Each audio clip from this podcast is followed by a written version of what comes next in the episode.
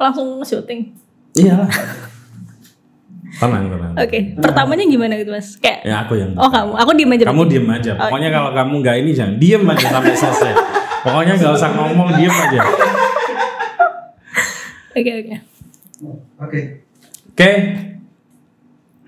Halo, ketemu lagi dengan saya Putut EA Kepala Suku Mojo di tahun baru 2021. Selamat tahun baru. Semoga tahun ini penuh dengan kebahagiaan, kesehatan dan kesejahteraan buat teman-teman. Semoga juga pandemi ini makin surut dan kita bisa beraktivitas dengan lebih baik lagi. Tapi kalaupun toh pandemi belum surut, ya harus kita terima sebagai realitas kehidupan dengan tetap menjaga protokol kesehatan. Oke teman-teman, di tahun baru ini Mojo akan bagi-bagi banyak hadiah. Ada 10 pertanyaan yang di 5 diambil dari IG dan 5 diambil dari Twitter dan bagi yang pertanyaannya eh, kami pilih maka berhak mendapatkan kaos Mojo. Nah, setelah itu masih belum cukup. Hadiahnya yang lain adalah komentar 10 ya. 10 komentar ya. 10 komentar terasik mendapatkan tumbler Mojo. Ini tumbler bukan sembarang tumbler karena tumbler ini kalau diisi air putih bisa membuat awet muda. Kalau diisi teh anget atau susu atau apa pun, kopi bisa membuat makin bahagia. Kalau nggak percaya, coba saja. Dan tumbler ini dibikin dengan cita rasa yang tinggi dan sambil guyon. Dan di depan saya ada teman yang akan membantu saya untuk melakukan Q&A dan giveaway adalah bintang AADC 3 penggantinya Dian Sastro dan tentu saja itu bohong. Alia. Halo Alia. Iya halo Mas Putut. Udah makan belum? Alhamdulillah udah. Benar. Bener. Mas Putut udah. Belum. Oke. Nah, terus kalau belum gimana dong? Eh, makan bareng Mas. Bahaya. Alia makan apa tadi? Ya. Eh, tadi terakhir sih makan dimsum. Wih, kamu kayaknya ini ya menjaga betul asupan makanannya. Kamu makan gorengan gak sih? Eh, kadang-kadang masih. Masih. Kadang-kadang. Heeh. Kamu yoga ya kayaknya ya? Iya. Kok tahu sih Mas? Hah? Kok tahu? Yanu yang ngasih tahu apa ya? Ada kru mojok pegang kamera namanya Yanu, kakak kelasnya Alia ya. Alia ini kuliah di isi film Iya. Dan sekarang di mojok sebagai Admin medsos. Hmm, jadi kalau teman-teman yang penasaran dengan admin medsosnya Mojo, Alia adalah salah satunya karena kita punya dua admin ya Alia ya, dua-duanya perempuan. Kamu dulu kenapa ini daftar Mojo ya? Eh, awalnya karena Kok guyu? bentar. Karena kan eh ya lagi butuh kerja juga sih Mas. Ya. Terus kenapa daftarnya di Mojo nggak di apa gitu? Pasar Beringharjo, di media lain, di mana gitu?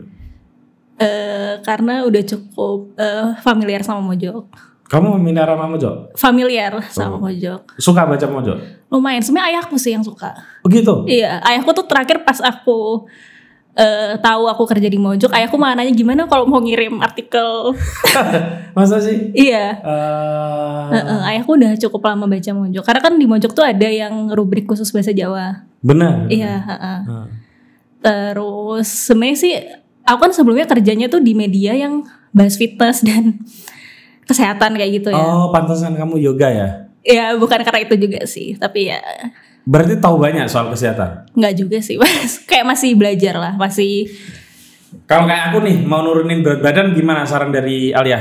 eh, kalori defisit. Oh iya. Gimana tuh caranya kalori defisit? Kalau aku sih eh, perbanyak makan sayur pasti. Hmm, Oke. Terus proteinnya juga masih protein yang nabati. Ah, Kalau aku sih leb- kan ada orang tuh yang emang ketika diet mereka tuh lebih milih untuk mengurangi makan kan. ah. Dan makannya tuh dan kadang tuh aku suka ngeliat orang menyiksa diri mereka sendiri dengan makannya sedikit aja. Iya. Itu aku juga nggak mau. Makanya nggak bisa. Belum bisa. Nah aku tuh sebenarnya kurang setuju dengan hal itu sih. Oke. Heeh. Karena aku nggak suka dengan pola pikir bahwa diet itu harus menyiksa. Bahwa ketika kita mau hidup sehat kita menyiksa tubuh sendiri. Emang bisa ya diet bahagia gitu? Bisa. Hmm. Dengan Gimana bisa kalau kita nggak boleh makan indomie, nggak boleh makan nasi goreng, nggak boleh makan nasi padang? Heeh. Gimana tuh? sebenarnya jawabannya bukan nggak boleh sih. Oke. Semua itu menurut aku boleh asal eh ya moderasi aja. Hmm. Misalnya nih makan tiap hari Indomie kan nggak sehat juga ya mas. Oh iya iya. iya. Heeh. Kalau itu sih. hmm, ya. eh, aku nggak setuju sih dengan oke harus dilarang nih nggak boleh makan Indomie, nggak boleh nih eh, makan nasi padang. Hmm. Karena dengan melarang-larang itu kita membatasi diri sendiri dan itu bikin nggak bahagia juga. Kayak buat apa? Se eh, mungkin secara fisik sehat tapi secara mental nggak sehat. Hmm, hmm. Gitu. Dan Alia ini bikin film bagus banget. Aduh, Mas Putu udah nonton. Nonton dong. Masa nggak nonton? Apa judulnya Alia? I am what I eat. Iya itu. I am what I eat itu berkisah tentang bagaimana makanan itu apa ya punya hubungan emosional antara Alia bersama keluarganya ya. Ah, filmnya sederhana ya, sederhana tapi eh, kadang-kadang bikin sedih juga. Kamu kamu sedih nggak pas bikin itu?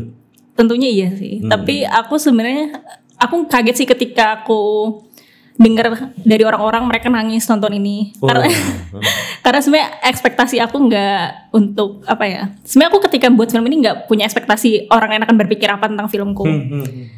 Jadi aku kaget banget ketika banyak orang yang malah cerita ke aku mereka bisa terhubung secara emosional Hmm. dengan filmku. Karena aku beneran murni curhat aja kan. Hmm. Eh, dan tadinya tuh aku awalnya bikin film ini kan karena tugas kuliah sebenarnya. Hmm, hmm. Tugas kuliahku tuh disuruh bikin film tentang eh, pandemi COVID, apa aja film dokumenter tentang pandemi COVID. Hmm. Dan pastinya aku berpikir ketika orang disuruh bikin film pandemi COVID, mungkin akhir akhirnya punya idenya yang sama tuh semuanya. Hmm. Tapi aku pengen bahas suatu hal yang lebih personal tentang diriku sendiri, tentang keluargaku. Hmm. Jadi film itu deh. Jadi tahu kehidupan Alia sih. Jadi ada cerita pendek bagus loh soal kayak gitu. Oh iya, apa tuh, Mas? Judulnya Kohsu. Heeh. Nah, kamu kamu browsing aja cerita pendek judulnya Kohsu sama sarapan pagi penuh dusta. Eh. Coba kamu cari. Oke, Mas. Ya. Ya kalau nggak kamu cari biar Januar yang cari. kamu udah baca Januar? belum mas yang belum bisa Eh, sarapan pagi penuh dusta belum? Wih, itu itu pokoknya tentang kuliner dan keluarga juga. Keren banget karena yang menulis saya. Oke Alia, langsung kita baca deh. Kamu baca siapa yang berhasil kita pilih? Bentar. Twitter dulu ya? Twitter apa Instagram dulu nih? Eh, Instagram dulu boleh. Oke. Pertanyaan pertama dari aku sebutin username-nya nggak? Iya, iya. Dari mirip Krips. Sebelum mulai podcast, biasanya observasi narasumbernya butuh waktu berapa lama? Yang paling lama siapa? Yang lumayan cepet siapa? Terus keputusan ngundang siapa narasumbernya? Eh, keputusan mengundang narasumber itu siapa yang menentukan? Hmm. Kalau observasi itu biasanya saya secara khusus itu hmm, mungkin sekitar 3 sampai 4 jam ya. Walaupun kelihatannya seder- sederhana itu saya berusaha mengobservasi narasumber. Yang paling lama itu justru Mukti Entut. Hmm, kenapa itu? Karena kan salah satu cara untuk mengobser- mengobservasi calon narasumber kita adalah dengan cara nonton YouTube-nya. oh iya iya. Nah, karena YouTube-nya lucu jadi keterusan. gitu. Muktinto, kalau yang yang nggak pakai observasi ya yang teman-teman sendiri Agus, Kalis ya, itu eh, nggak terlalu lah. Cuma karena podcast ini barang baru buatku, Alia, saya tuh sampai sekarang masih mendisiplinkan diri untuk menonton podcast sehari tiga jam, menonton YouTube dan podcast, Eh, karena itu apa ya, me- ya mengakrabkan aja dengan hal yang harus kita kerjakan setiap hari gitu. Terus kalau awal-awal sih sampai 5-6 jam gitu belajar gitu ya. Saya memang kebetulan pewawancara panjang kalau pas penelitian. Tapi eh, beda ya. Kalau pewawancara panjang kan misalnya saya tuh datang ke mewawancari Alia gitu ya. Kan kita bisa sambung dengan ngopi, ngerokok-ngerokok dulu atau kita kasih jeda apa kek. Ya, kalau di podcast kan nggak bisa selentur itu. Gitu. Terus tadi apa tadi? Lanjutan pertanyaannya? Eh, yang keputusan mengundang narasumber itu Hmm. siapa? keputusan narasumber sebagian ada di tim, sebagian di saya, jadi tinggal tektok aja. Kalau ada usul dari saya, tim bisa mengeksekusi, berarti jadi. Kalau dari tim, saya setuju, berarti jadi. Jadi tidak dari saya. Dan podcast ini sebetulnya bukan saya ini hanya apa ya Alia? Pegawainya Ali sebutannya gampang.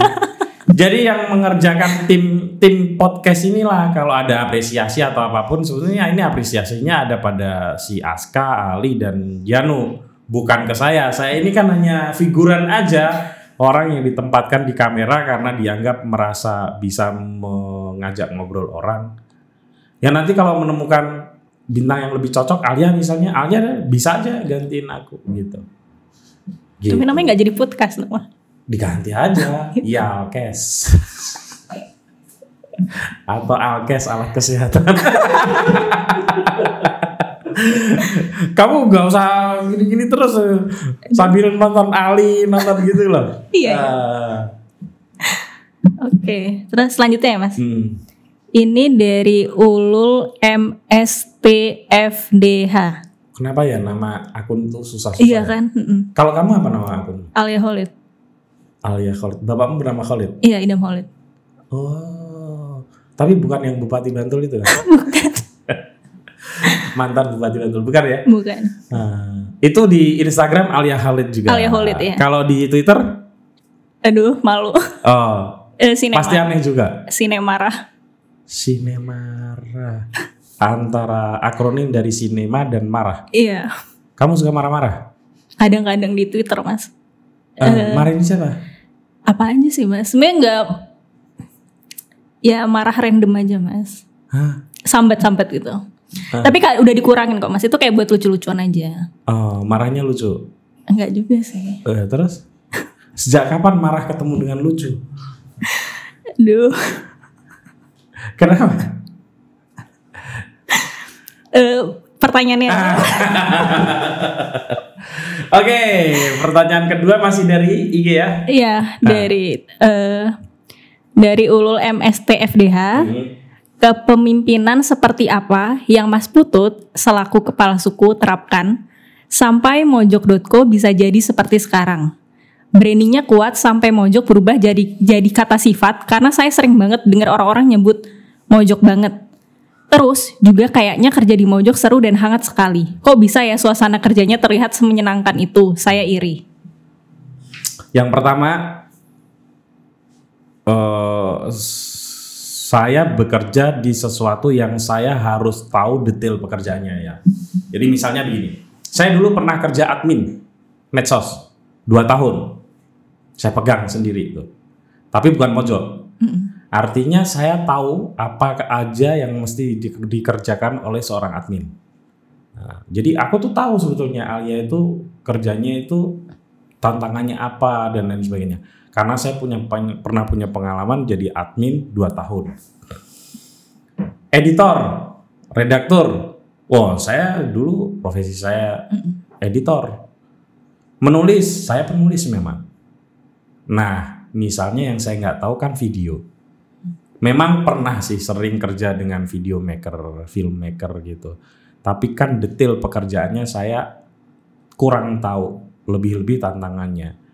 Nah, dengan ikut produksi kayak gini saya jadi tahu, oh ternyata tantangannya Ali dan kawan-kawan ini ini ini ini. Jadi saya ngerti. Itu yang pertama. Jadi saya harus paham betul eh, pekerjaan yang dilakukan oleh eh, kru Mojo. Kemudian yang kedua mendengar. Saya itu jenis orang yang tidak pernah mengambil keputusan karena tidak mendengarkan orang. Jadi kalau kita lagi ada masalah, pasti saya tanya ke kru. Apa nih masalah begini-begini? Bukan hanya satu orang, tapi bisa banyak orang. Bukan hanya sekali, bisa lebih dari sekali. Dan baru kemudian membuat keputusan. Kemudian yang ketiga, ini yang agak susah. Berani membuat keputusan penting. Gitu. Eh, ada saatnya pemimpin itu kadang tidak bisa menggembirakan semua kru. Jadi harus kita buat keputusan yang mungkin bagi sebagian kru itu berat, tapi eh, itu baik.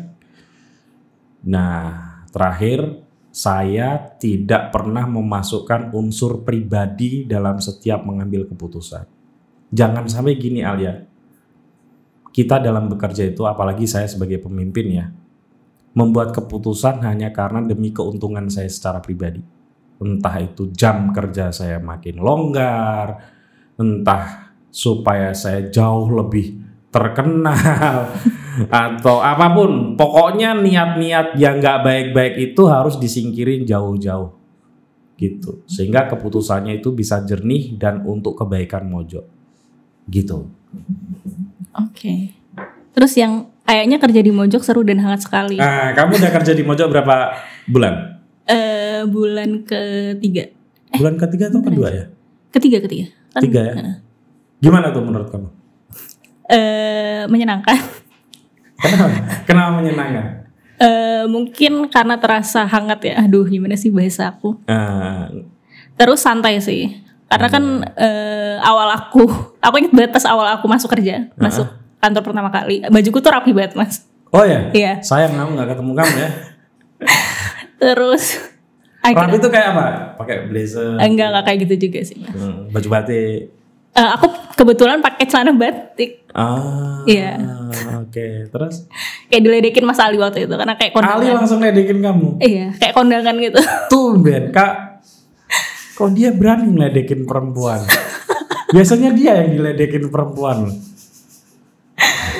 iya kan. Terus ternyata oh aku baru lihat oh orang-orangnya ternyata bajunya santai ya. Hmm, Oke. Ya, ya. Untuk melihat bagaimana kostum anak mojo, eh, Jan, sam- kamu sini. Kamu kalau kerja kayak gini nih, sini sini sini sini, sini Jan, sini sini sini sini, sini sini ya, ayo sini ya terserah deh. Nih, ini namanya Janu, Janu mirip ini kan Nikola Saputra. Ya ini ini kostumnya nih kayak gini. Eh, Ali, sini nih kamu nih. Eh, nah, ini ini yang nih kostumnya ini kalau kerja. Eh, terus? Terus jam kerjanya nggak banyak nggak ya kan bisa orang jam 8 eh 8 jam kerja. Eh ya 8 jam. Hmm, ini 6 jam kan? Hmm, 6 jam produktif ya. iya 6 jam produktif. Terus apa ya? Mungkin eh apa sih? Kan waktu itu aku masih atasannya Mas Don tuh. Hmm, Doni Suara ya. iya dan aku eh s- aku senang sih karena dia kayak langsung eh, ngasih kepercayaan tapi juga masih membimbing aku Hmm. Heeh. Seneng gak dibimbing Doni? seneng Kenapa? Mas Don baik banget Oh Kayak- iya, kalau itu sih iya dong. jawabannya basic banget Eh, Dan Heeh. Ya jadi di Mojo itu memang kita jam kerjanya lebih sedikit dibanding rata-rata tempat lain Alia. Itu juga ada filosofinya. Yaitu yaitu supaya teman-teman ini kan kita bekerja di bidang kreatif.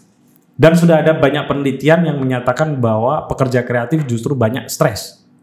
Saya nggak mau punya kru punya teman punya tim yang gampang stres Jadi orang kerja kita bikin rileks, jam kerja kita kurangin, kalau bisa bekerja itu gembira gitu ya. Eh, karena kerja di Mojo ini kan sebetulnya bebannya tinggi gitu. Jadi jangan sampai eh, beban itu ini ya, beban psikologis ya, beban psikologis bekerja di Mojo, bukan beban kerjanya kan. Eh, mungkin berurusan dengan tulisan yang kritis lah, yang inilah, bawel lah, nanti penulisnya protes, orang yang ditulis protes, gitu-gitu deh. Jadi jangan sampai tim Mojo itu stres. Mm. Itu. Itu jawabannya mas. Kamu stres nggak? Belum. Enggak ya? Hah? Sejauh ini belum mas. Belum, jangan lah. Apalagi yoga. Selanjutnya dari Iwan underscore Febria ND. Hmm. Apakah Mojok memiliki tujuan agar pembaca bahagia? Karena isinya sungguh membuat orang yang mau bunuh diri lupa, ata- lupa atas masalah-masalah hidup. Eh, supaya dapat hadiah ya.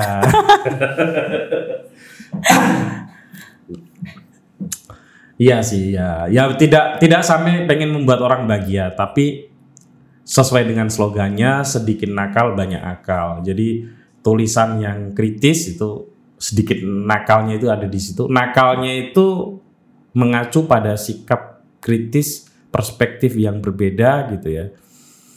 Eh, sorry, banyak akal akal di sini itu sikap kritis dan perspektif yang berbeda. Nakalnya itu gaya bahasanya dan cara pengungkapannya gitu. Jadi kita pengen sekalipun kita membahas hal-hal yang mungkin rumit, tapi kalau bisa yang bikin orang tertawa, tergelitik gitu. dan segar gitu. Lanjut Twitter mas. Apa komentar dulu? Hmm? Lanjut ke Twitter apa yang komentar? Eh, kayaknya IG-nya mau ditambah, kayaknya mau ada tambahan Oh, karena hadiahnya banyak banget tuh. Mau ditambah. oh ya ini ada. ada. Ada ya? Dari Agia and Books. Adakah semacam narasumber impian dalam podcast yang paling sulit didatangkan sejauh ini? Dan siapakah beliau? Hehe. Hehe. Narasumber podcast. Kalau impian sih nggak ada. Cuma karena kita keterbatasan pandemi dan tempat, eh, tentu narasumber-narasumber dari luar Jogja itu lebih sulit kita datangkan. Heeh. Eh, tapi nggak apa-apa. Sementara Jogja dulu, toh Jogja juga menyimpan banyak orang-orang hebat gitu. Kalau narasumber impian, enggak, enggak. Saya enggak mimpi. Bagi saya gini, Alia, ini agak agak penting ya. Bagi saya setiap orang itu punya cerita, punya kisah, sehingga penting enggak pentingnya orang itu bagi saya setiap orang itu penting. Setiap orang itu menyimpan kisah dan kisah setiap orang itu sama pentingnya dengan kisah yang lain. Jadi nggak ada bedanya antara seleb dengan bakul angkringan di mata saya dalam konteks seseorang menyimpan kisah. Gitu. Oke. Selanjutnya dari Reski underscore Fauzi. Hmm. Eh sorry, kamu pernah jadi penyiar radio? Enggak. Nah, lumayan sih suaranya.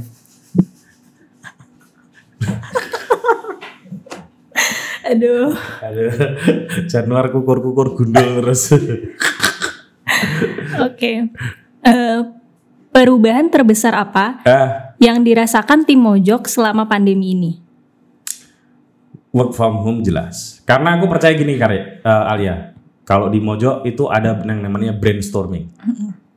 Jadi curah gagasan. Itu hanya paling efektif dilakukan saat ketemu.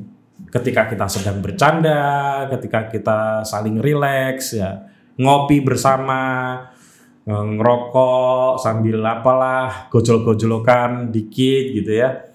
Nah, di situ biasanya ide-ide itu bisa gampang eh, apa ya ter- keluar dan bisa cepat ditanggapi oleh temannya. Nah, itu sulit sekali kita lakukan kalau kita nggak ketemu tatap muka.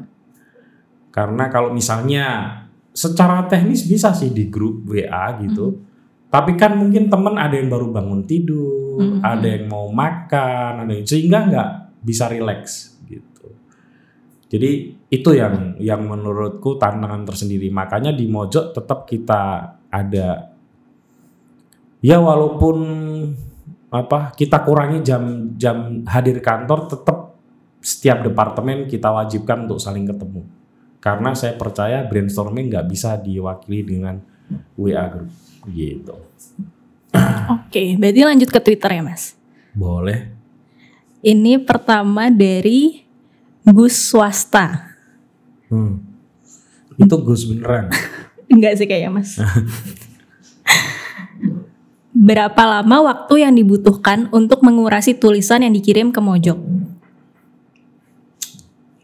waduh ini mestinya redaktur ya tapi setahu saya itu kalau hanya kurasi sebentar mungkin naskah diterima hari itu juga selesai dikurasi yang jadi problem adalah ini ada tulisan bagus-bagus nih. Kali ini kalau untuk yang essay ya. Oh, tulisan bagus-bagus dan tentang topik yang yang lagi hot. Tulisannya yang masuk tuh 10 katakanlah begitu ya. Yang bagus 5 padahal yang kita tayangin itu cuma dua. Nah memilih antara dua dari yang lima ini yang biasanya persoalan sama proses ngeditnya tektok ke penulisnya ini ada yang kurang informasinya dan lain sebagainya itu yang lebih mau makan waktu Oke, cuman itu aja ada lagi mas. enggak maksudnya Oh, pertanyaan dia, iya. pertanyaannya di situ Pertanyaan selanjutnya dari Cilung. U-nya ada banyak soalnya. oke Eh, maafin aku kalau bahasa Jawanya aku nggak bener ya nyebutnya. oh kamu dari Wonosobo bukan Iya, ayahku dari Solo. tapi kamu lama di Jakarta ya Iya, Ah, jadi maaf ya. oke oke oke Walaupun uring mung sawang sinawang, urep mong mung sawang sinawang, Ah, tapi aku nyawang kru kru kru mojo kayaknya asik banget kerjaannya. Sebenarnya bagaimana Mas Putut selaku kepala suku memperlakukan atau menganggap teman-teman di Mojok sampai tercipta atmosfer kerja yang kelihatannya enak dan seru? Ini mesti yang jawab kamu atau Janu yang jawab. Sini yuk, kamu yang jawab. Ya masa ditanyain ke aku yang kayak gini. Eh sini sini sini nih, kamu yang jawab. Ya mestinya ditanyain yang dipimpin dong. Sini sini sini. Ini bocah. Nah, tuh. Coba ulangi Arya biar Mas Janu yang menjawab. Eh, sebenarnya bagaimana Mas Putut selaku kepala suku memperlakukan atau menganggap teman-teman di Mojok sampai tercipta atmosfer kerja yang kelihatannya enak dan dan seru banget.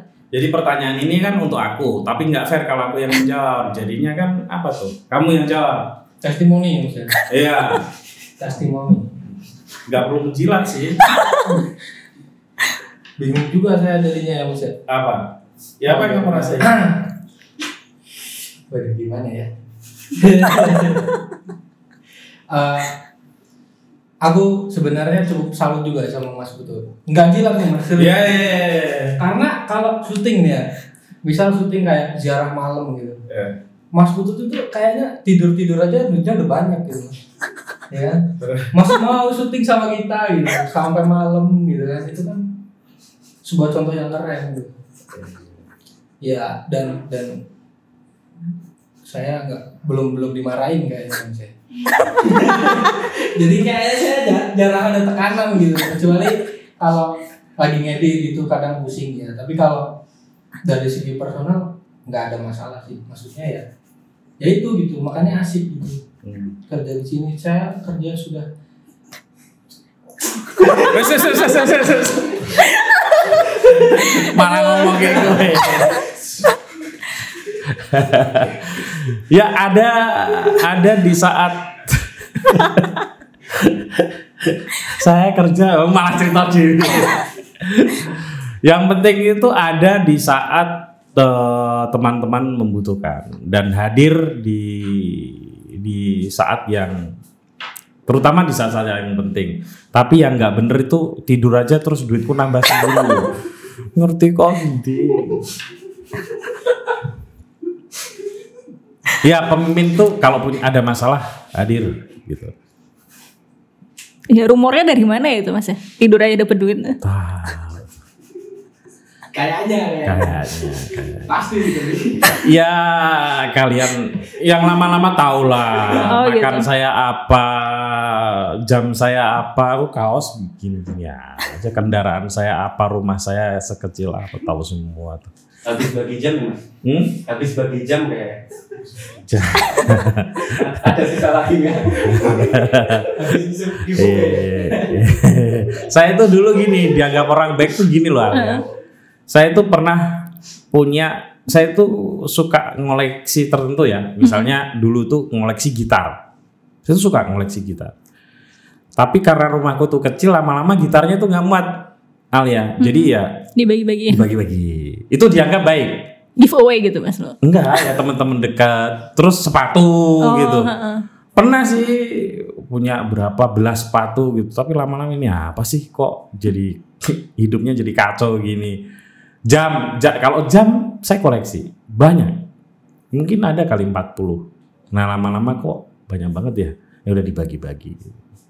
Nah, Oke. ada sih yang saya jarang bagi tapi pernah bagi koleksi saya Ya itu. kamera. Saya kolektor kamera. Nah, Tapi ya sebagian dijual kalau kamera. Selain sebagian di ya ada yang dihibahkan lah. Hmm. Oke. Selanjutnya dari Dimas Hoirul. Mas Putut Badet Tang Tanglet. Ya. Ah, mau tanya tuh maksudnya. Oh ya. Ya kan? Kenapa memilih Mas Agus Mulyadi sebagai personal brand Mojok? Sebab banyak konten Mojok didominasi wajah Mas Agus. Apa karena wajah beliau populis sehingga gampang diterima semua pihak? Matur suwun. Ya, kalau Agus agak beda. Agus itu mojok banget. Jadi kalau mau melihat mojok dari sisi sosok manusia, kira-kira Agus lah orang yang paling tepat gitu. Dia nakal, ya, tapi dia pinter. Agus itu sangat genuine, bukan jenius, ya bukan bukan jenius, tapi dia genuine. Mikir sesuatu itu selalu out of the box, Terus orangnya juga lucu, lucunya juga bukan norak gitu ya. Walaupun kalau nonton sepak bola jangan sampai sama Agus. Kenapa tuh Mas? Boh, aku pernah marah sekali sama Agus. Tapi karena dia itu orang yang ya Agus gitu ya, ya udah diem aja. Karena dia kalau nonton sepak bola, eh, ya fans sepak bola itu kan agak ini ya, agak keras dengan kesebelasannya ikatannya agak tinggi. Nah, ada satu kru mojok yang hampir nonjok Agus secara fisik karena diejek. Baik saya enggak sih, cuman cuman diem aja kesel gitu ya. Yang penting itu, selainnya ya, ngopi asik sama Agus gitu. Jadi Agus itu sosok yang apa? Mojok yang menubuh dalam diri manusia itu Agus. Terus selanjutnya dari Dini. Dari mana sumber pendanaan Mojok sehingga bisa ngasih komisi yang lumayan ke kontributor? Serius nanya. Hmm. WK WK WK. Hmm. Eh, menurutmu kenapa sih ada banyak orang bernama Dini? Nggak tahu sih. Dini, Dina, Ica itu banyak kan? Di ya kalau Dina ya Dini, Dini itu apa? Dini itu kan early ya, Iya. ya kan? Mm-mm. Apa karena lahirnya eh, sebelum 9 bulan 10 hari dikasih nama Dini atau dini hari Heeh, heeh. atau apa ya? Kenapa ada nama Dini itu? Iya. Banyak banget. Iya banyak. Eh, coba kamu pikir ya. Eh tadi jawabannya, ya Mojok itu ada investornya, ada investornya. Investor ngasih modal kepada kru Mojok kan, termasuk modal untuk memberi eh, apa eh, fee lah untuk membayar fee pada kontributor Mojok. Jadi itu bukan duitnya orang-orang Mojok gitu enggak. Itu duitnya investor. Nah, karena Mojo ini punya investor, berarti Mojo ini entitas bisnis. Dengan begitu ya Mojo pasti ber- mencoba bertanggung jawab untuk eh, berjalan sesuai dengan kaidah-kaidah bisnis. Gitu. Oke. Terus ini dari Twitter lagi, Hmm? dari Ogi Belegi. Kiro-kiro aku kapan duwe pacar ya Mas Putut? Gila. Kamu aja yang jawab Ali. Masa ditanyakan pada orang yang sudah punya istri dan anak. Coba kalau kamu ditanya kayak gitu. Apa jawabanmu? Tunggu aja. Tunggu. Main dating app aja gitu. Main Bumble, Tinder gitu. Oh kamu main berarti ya? Ya tahu aja Mas, kan nggak nggak harus main untuk Eh, tahu. Enggak, enggak. Pertanyaanku kamu kamu main nggak? Iya pernah Mas. Pernah. Dan dapat pacar Enggak. situ? Enggak. Cuma kan ada orang yang dapat pacar sampai menikah dari Oh. aplikasi itu Mas. Maksudnya banyak cerita-cerita seperti Oke, itu. oke. Jadi kan itu salah satu bentuk ikhtiar gitu. Oke, oke, oke. Dan itu yang kamu rekomendasikan? Iya. Oh, bukan datang ke klub yoga gitu ya malah ya? Kan lagi pandemi itu Oh, Oke. masih. Oke, oke. Kalau Ali kok nyarinya dari Twitter? Ah, itu dia tuh. Kayaknya Salah ya? Enggak juga. Mungkin Mas Ali berpikir semua aplikasi bisa jadi aplikasi kencan. Aduh maaf Mas Ali. Enggak perlu minta maaf, kan itu pendapat. Dan bisa dapat teman kencan dari Twitter, Li? Enggak ya? Hah? Belum pernah? Oh nggak jago mas aplikasi-aplikasi gitu. Mm-mm. Langsung ketemu biasanya. Wih. Oh, gitu, gitu. Kalau kamu pernah punya pacar lewat aplikasi atau lewat medsos gitu? Eh, kalau dari apa ya? Dari Facebook? Enggak enggak pernah. Da- ya pernah lah Mas, Duh, tapi pernah atau enggak? Yang enggak jelas enggak, maksudnya kayak dari kenal dari eh, media sosial pernah. kenal atau sebagai eh, apa ya bahan untuk tahu makin banyak seseorang yang sedang kamu incar gitu. Awalnya kenalnya dari situ, tapi ternyata oh eh, ada banyak teman yang satu lingkaran pertemanan gitulah. Hmm, Jadi tapi awalnya pertama kali taunya dari eh, dari medsos. kalau saya tuh dijodohin. Oh gitu. Hmm. Jadi saya agak enggak enggak enggak percaya gitu-gitu. Nggak percaya dari medsos, dari aplikasi. Iya, mungkin karena umur juga ya. Iya sih, Iya, Mas. di saat saya sedang mungkin harusnya punya pacar, medsos belum berkembang seperti sekarang ini. Tapi kalau saya menikah karena dijodohin. Dan menurut saya salah satu hal yang jangan sampai ditutup juga adalah dijodohin. Kan kalau dijodohin tuh belum tentu juga kita harus mau kan? Iya. Iya kan? Dicomblangin lah Eh, istilah dicomblangin, anak ha. sekarang mungkin ya. Jadi ya kalau menurut saya yang harus salah satu yang dibuka peluang adalah nyari eh, mak comblang yang tepat. Gitu. Gimana tuh? Sebenarnya di Jogja itu ada mas, kayak eh, ini sebelum pandemi sih udah agak lama. Hah? Dia itu ajang pencarian jodoh. Ah. Aku pernah soalnya dulu pas itu kebetulan di deket kampusku kan di Kecamatan Sewon. Namanya Golek Garwo. Mungkin Ah. familiar. Pernah. Soalnya mereka juga ada acara nikah masalnya. Hmm, nggak tahu aku. Oh nggak Oh, tahu. ada ya? Ada. Di dekat kampusmu? Heeh, di Kecamatan oh. Alia ini kuliahnya di Institut Seni Indonesia di daerah Sewon Bantul, ngambil jurusan film. Ah. Kamu ikut? Enggak, aku waktu itu bikin dokumenter soal itu. Oh, oh bagus ya. Ah, mas, bukan maksud seru nggak? Seru nggak? Seru-seru. Hah. Tapi emang kebanyakan yang ikut itu udah tua sih mas. Kayak entah itu janda, duda atau Hmm, umurnya udah 40 ke atas. Dan mereka dari banyak nggak cuma dari Jogja sih. Kebanyakan malah banyak dari luar kota juga. caranya gimana tuh? Jadi datang daftar terus nanti perkenalan aja kayak eh, halo misalnya nama saya Alia, saya nyari Tatap muka. tatap muka. Ah. Jadi kayak forum gitu Kayak, mas. oh, kayak diskusi RT gitu ya, Iya, musyawarah RT. Oh. Dan, dan tempatnya kan juga di kelurahan itu. Eh di kecamatan. Jadi antar satu kecamatan berarti. Enggak, itu malah bebas dari mana aja datang. Oke, terus? Eh, terus ya perkenalan aja kayak misalnya eh, nama saya Alia, saya umurnya segini, saya nyari eh, pasangan yang seperti apa. Nanti ada yang balas, nanti habis itu ya jadi forum kenalan aja. Oh. Dan itu tiap minggu. Tapi ini sebelum pandemi ya mas nggak tahu Iya, sekarang. iya, iya. Dan ada yang menikah? Ada. Oh, Karena mereka- golek garwo ya, golek garwo, golek garwo itu mencari mencari suami atau istri, mencari pasangan hidup. Hmm. Karena ternyata dulu yang bikin ini tuh dia cari jodohnya itu lewat dia masang iklan sendiri di koran. Saya cari pasangan gini gini gini. Jadi sebelum itu sebelum ada aplikasi itu mas, Ah, Tapi itu nggak ada aplikasinya ya yang ini ya? nggak ada Golek garwo. heeh. manual aja. Ya, ya, ya. Nanti kalau nggak pandemi itu boleh dicoba juga Iya ya. boleh. Alia sudah sudah pernah membuat film dokumenternya soalnya. Oke, sudah. selesai? Sudah. Ya udah mas. Oke, bener nih, sudah selesai? Sudah? Ya. Sekarang saya tanya pada Alia, terakhir. Aduh. Kalau boleh tahu Alia, nah, sebetulnya ini apa ya? Kamu kalau belanja fashionnya Mm-mm. itu lewat online atau bikin sendiri atau offline?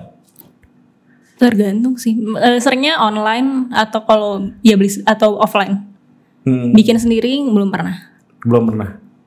Eh, kalau online kenapa? Atau yang seperti apa? Kalau yang offline seperti apa? Kalau aku udah lumayan sering karena budget terbatas juga. Aku belinya emang baju aulan gitu.